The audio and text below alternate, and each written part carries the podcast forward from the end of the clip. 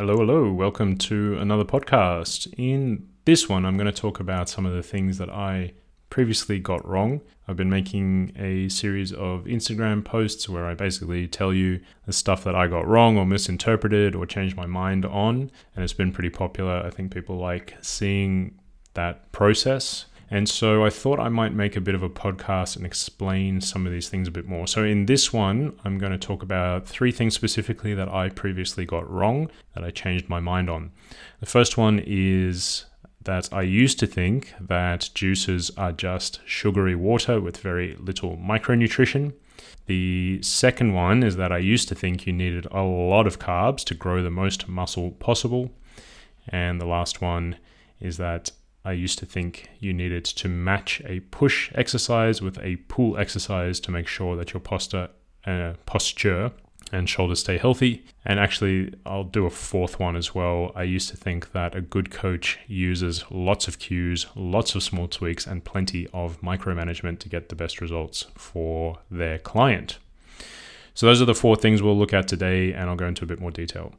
The first one is that I used to think juices are just sugary water with very little micronutrition, and now I think that juices aren't quite as nutrient rich as whole fruits and vegetables but I still think they're a good way to get vitamins and antioxidants. And I changed my mind on this because I created a little, well, I did some research, and this was to create some content for my courses and for my clients on food processing. And some of the aspects of food processing I looked at were the cooking method and how that affects your nutrition in the food. The second thing I looked at was fresh versus frozen and how food storage might impact nutrient loss. And the third thing I looked at was juicing. So the research on juicing kind of got me to change my mind. So with juicing, certainly one of the big issues is that it removes most of the solid material in fruits and vegetables. And so, of course, you then lose out on some fiber and you lose out on a lot of the satiety properties there for sure because the, the volume is now lower and you've removed a lot of the sort of solid material. But of course, that doesn't necessarily mean that the micronutrients are gone.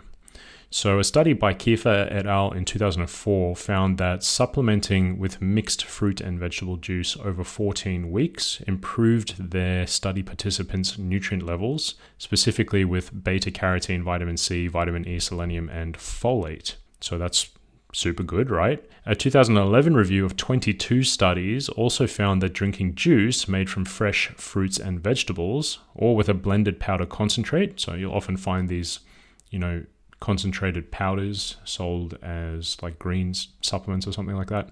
Uh, drinking juice of fresh fruit and vegetables or using this blended powder concentrate actually improved folate and antioxidant levels, including beta carotene, vitamin C, and vitamin E.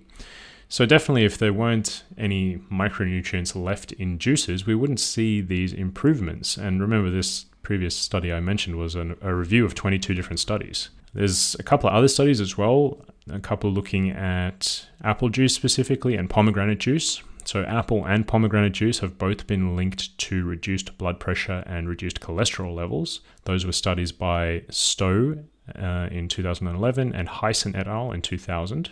Of course, the big downside, like I mentioned before, is that almost all the fiber is lost in juicing.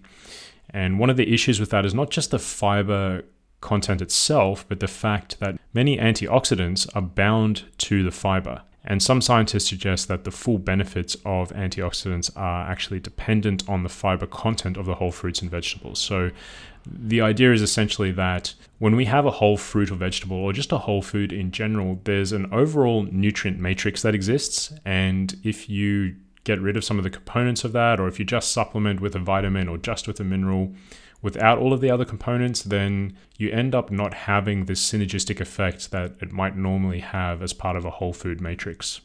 And the suggestion here is that since many of these antioxidants are bound to fiber, they might actually even depend on the fiber being there to be able to exert their full effects. There may be some elements of the skin of a fruit or vegetable, for example, that contains various compounds that maybe we don't know too much about that could contribute to some sort of synergistic effect of all the nutrients in there. So, certainly, I do think that, you know, I would prefer to eat a whole fruit or eat a whole vegetable, but having juice in there can be a really good option to, you know, get in a few more vitamins and minerals.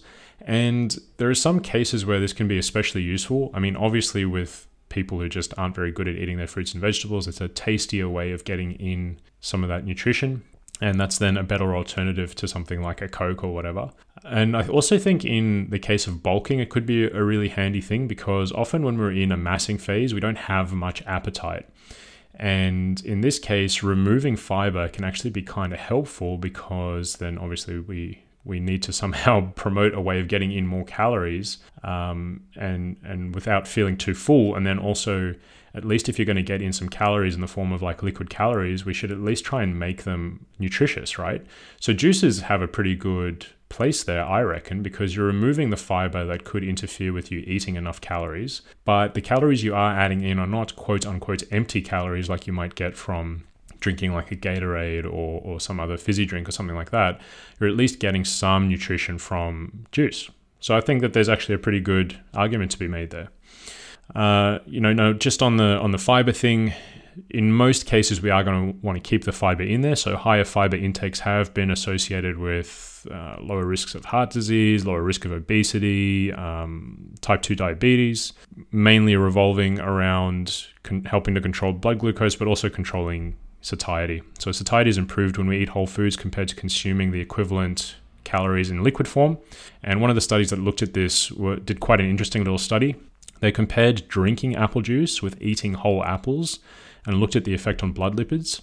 They found that LDL cholesterol levels were actually increased by 6.9% in the in the juice group compared to the whole apple group, which is not a good thing. So drinking calories obviously not the best dietary strategy for those looking to lose or maintain weight, but I do think that juicing has its place. So I certainly changed my mind from thinking that juices are just sugary water with very little micronutrition. And now, as I mentioned, I don't think they're as rich in nutrients as whole fruits and veg, but they're still a good way to get in vitamins and antioxidants. All right, on to the next thing I changed my mind about. I used to think you needed a lot of carbs to grow the most muscle possible. And now I think, well, as long as you have a sufficient amount of carbohydrates, it doesn't really matter as long as you consume enough energy. Now, I did a whole podcast on you know how much energy you actually need to grow. So if you're interested in this topic, definitely go back and have a look at that. But essentially, what we're looking at here to try and grow muscle is that we we need to take into account the increased energy costs of building new tissue. So, the energy cost of building muscle basically needs to take into account a bunch of different things that you might not think of. The first is that there's energy stored within muscle tissue. Um, you know, so we need to provide that energy in the first place through diet. The second is that there's uh, an energy cost of training, of course, plus any elevation in energy expenditure after training. So, if we're trying to build muscle, we're probably doing higher training volumes and training quite hard. Of course, we need to fuel that training and we need to fuel any increases in metabolic rate as a result of that training. Then we need to think about the energy cost of actually building the new tissue. It's quite an energy intensive process. And then we need to think about the energy that it takes to maintain that metabolically active tissue. Uh, so there's a bunch of things we need to think about there. Uh, now, on top of that, when you increase your food intake, you also increase like the thermic effect of food to some extent. So that's going to take away from some of the extra calories that you're taking in. So you know, there's a few things to think about over here, and we definitely need to be in some kind of a surplus. Uh, I think I recommended in that podcast previously, uh, which was based on a paper by Slater et al. in 2019, a surplus of around like three to 400 calories being a pretty good place to start, and then monitoring your body weight based on that. But of course, the main thing that I was talking about with this thing that I changed my mind on was how many carbs and fats you need. So once protein's taken care of, the next thing is like, well, how many of my calories should come from carbs and how many grams of fat should I eat? Now, the research shows that short term overfeeding studies in non training populations show no significant difference in body comp, whether the energy surplus comes predominantly from carbs or fat but that's in a non training sedentary population. So we need to consider how to support hard training when we're trying to grow muscle. Since carbohydrate is the primary substrate that is used during resistance training, it's a very glycolytic activity. it relies on glycogen or glucose. It's logical to explore this idea of adding more carbs to support training better, right? So, to that end, uh, et al. in 2006 found that a 45 minute resistance training session can reduce muscle glycogen stores by about 30 to 40% in untrained people. And therefore, the idea is well, if we have some carbohydrates in the diet that can preserve our muscle glycogen or at least replenish muscle glycogen stores when we're doing higher training volume, then that's probably a good idea. We don't really have enough research, though, to support going from a moderate carbohydrate intake to a high carbohydrate intake, uh, specifically to improve resistance training performance. So I think that there's not really, there's sort of like a mechanistic rationale for having enough carbs there, 100%. But going from like, you know, if you were already eating 300 grams of carbs, going to 400 grams of carbs, would you see much difference versus just having that extra energy come in as fat? Gee, I'm not sure we really have enough research to really support that. We also need to have a look at some of the data looking at if we went super low carb. So, like if we went pretty low carb for a medium to long term, we have data actually showing that chronic low carb intake impairs muscle gain. So, Vargas et al. in 2018 showed that a ketogenic diet was effective for reducing fat mass but to quote the authors, they said it might not be useful to increase muscle mass during positive energy balance in men undergoing resistance training for eight weeks. Similarly, Greene et al. in 2018 showed a reduction in lean mass in powerlifting and Olympic weightlifting athletes, so very well trained individuals, um, but they didn't see a reduction in performance over several months on a ketogenic diet. So this is probably showing, you know, reductions in some of the carbohydrate stores in the muscle, so glycogen, that kind of thing in these high level athletes. They didn't see a reduction in performance, so it's unlikely that they lost a lot of muscle, but certainly it doesn't seem that they were able to gain any muscle, that's for sure. So I think given what the evidence says, we should probably at least include a moderate amount of carbs in our gaining phases, but again, once we've sort of covered a reasonable amount of carbohydrate in the diet, I'm not sure that pushing it super high is going to have that much of an effect. So I think that having somewhere around four grams per kilo of body weight, which is close to around two grams per pound of body weight, is definitely going to be more than enough for most people to build as much muscle as they need to. And then if you need to sort of increase your calories beyond that, that you can take it from fat or carb, and I think it'll be totally fine.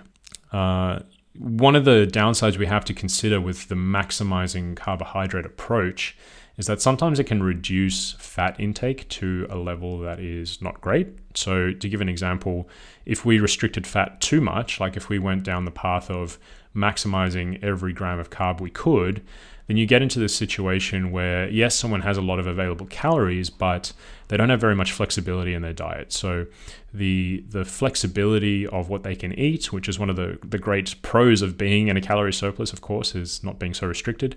And the option for energy dense foods then goes down because one of the easiest way to get in extra calories without getting too full is to use things like oils and nuts and other energy dense things that have a lot of fat in them. So, if we go down this path of just trying to maximize carbohydrates at all costs, you end up just having to eat a shitload of like rice and potatoes and stuff like that, which can be pretty boring. And it really limits your options for getting in some energy dense foods that have a lot of fat in them.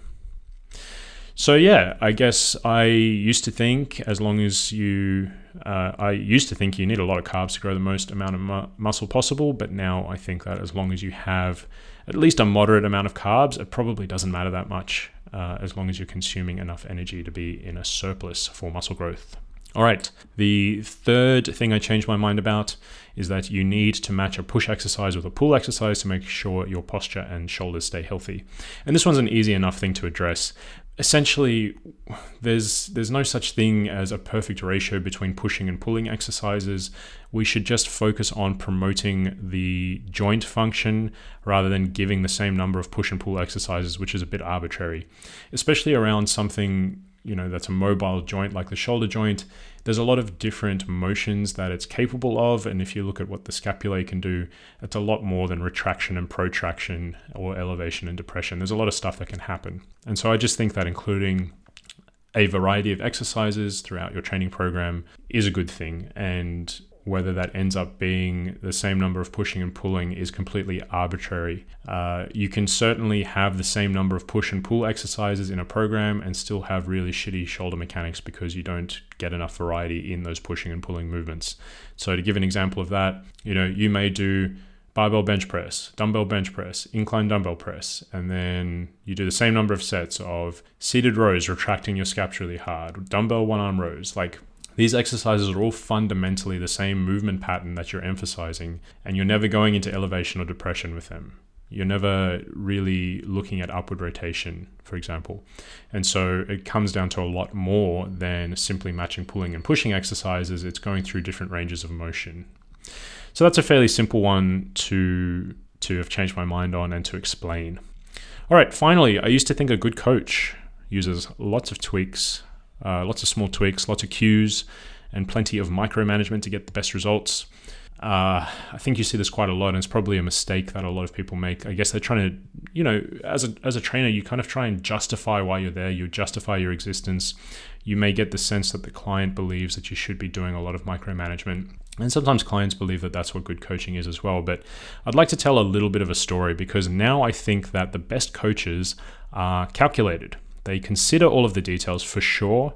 They are detail oriented, but they help their clients get progress with minimal obvious intervention.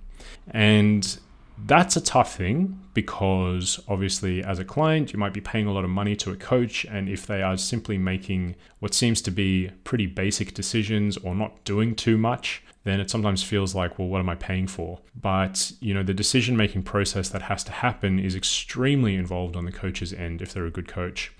And I think that if they are communi- communicating every single step of that to you, then that's not good coaching. That is simply confusing the issue. Um, it's one of those things where, like, the idea is to get you somewhere and to teach you how to do it and to give you the structure to be able to do that. And by dumping tons of information on you all the time, it doesn't really achieve that as a coach. I can kind of make an analogy like if you get an electrician over to fix something for you, you kind of want to know what he's doing, but he doesn't need to tell me all of the little details of like, oh, this is the tool I'm using and this is the name of the thing and, and like every single step and every single detail of what he's thinking. And it could be this, it could be that. Here's my little algorithm that I'm going through to figure out this problem and all that. I don't need to know all of that. I just basically need to know roughly what the problem was, roughly what he's doing to fix it, and that I know that if we do X, Y, and Z, it's going to get done. So I'll tell you my little story. Uh, I once coached someone who wanted to lose weight, wanted to lose body fat. Uh, we agreed on a 12 week minimum to do the coaching online. Uh, I think he wanted to lose uh, four kilos, if I remember right, maybe five kilos. It was something like that. And over the course of this time, I think I put him on some initial macros and an initial diet setup, and he went pretty well on that. I think we maybe made one tweak early on, maybe two weeks in, something like that. And then he just continued to steadily lose for the rest of our 12 weeks. Ended up pretty much nailing his target exactly. I actually think he lost half a kilo more than what we aimed for. And at the end of that time, he complained. he said, I don't think you did anything during that time. You know, every week I'd come to you and do my check in, and you'd basically have a look at everything and go, okay, no changes, let's keep going and he got pretty annoyed that he was paying all this money and I didn't make changes often enough. And in my mind, if I would be making changes every week, it would be a really good indication that I had no freaking idea what I was doing, right? For me, a good coaching outcome is when we get into a position where we're making steady progress with absolute minimal intervention. Now, I totally understand where he's coming from. You pay a lot of money. You kind of want to see your coach doing something. You want to see what you're paying for. You want to understand the decision making process. And maybe I didn't communicate that to him well enough. So that was definitely a lesson learned. But at the end of the day, you know, what a lot of people think good online coaching is, or good coaching in general, is a lot of cues, a lot of like details, a lot of small tweaks, a lot of micromanagement, messaging you every day, all of these little things, maybe some magic stuff with your meal timing, all that sort of stuff, you know, these little tips and industry secrets, secrets and that kind of thing. And fundamentally, really good coaching is getting you moving in the direction that you need to go with absolutely minimal effort, really. Now, that doesn't mean that there aren't times where you work hard or where you get a lot of detail or anything like that. Absolutely not. We're not trying to be as hands off as possible necessarily. But what we are trying to do is to get a result for you without having to move move the earth, you know, move heaven and earth to get you there. So that's kind of the idea. Um, so now, you know, as I said, I think the best coaches are calculated. I think they consider all of the details, they take it all into account, but then they help their clients progress with minimal obvious intervention, even though there might be a lot going on behind the surface or under the surface. So, that's it for today. I hope you enjoyed that. I hope that gave you a little bit of insight into how my thinking has changed. And I hope you consider changing your mind on some stuff too. If you enjoyed this episode, please let me know. I'm happy to do a lot more of them because I think it's quite fun and quite insightful. If you did enjoy it, then let me know. You can email me, luke at luketug.com. You can also share this. And if you do, please feel free to tag me so that I can say thank you. Uh, other than that, have a good one. Catch you next time.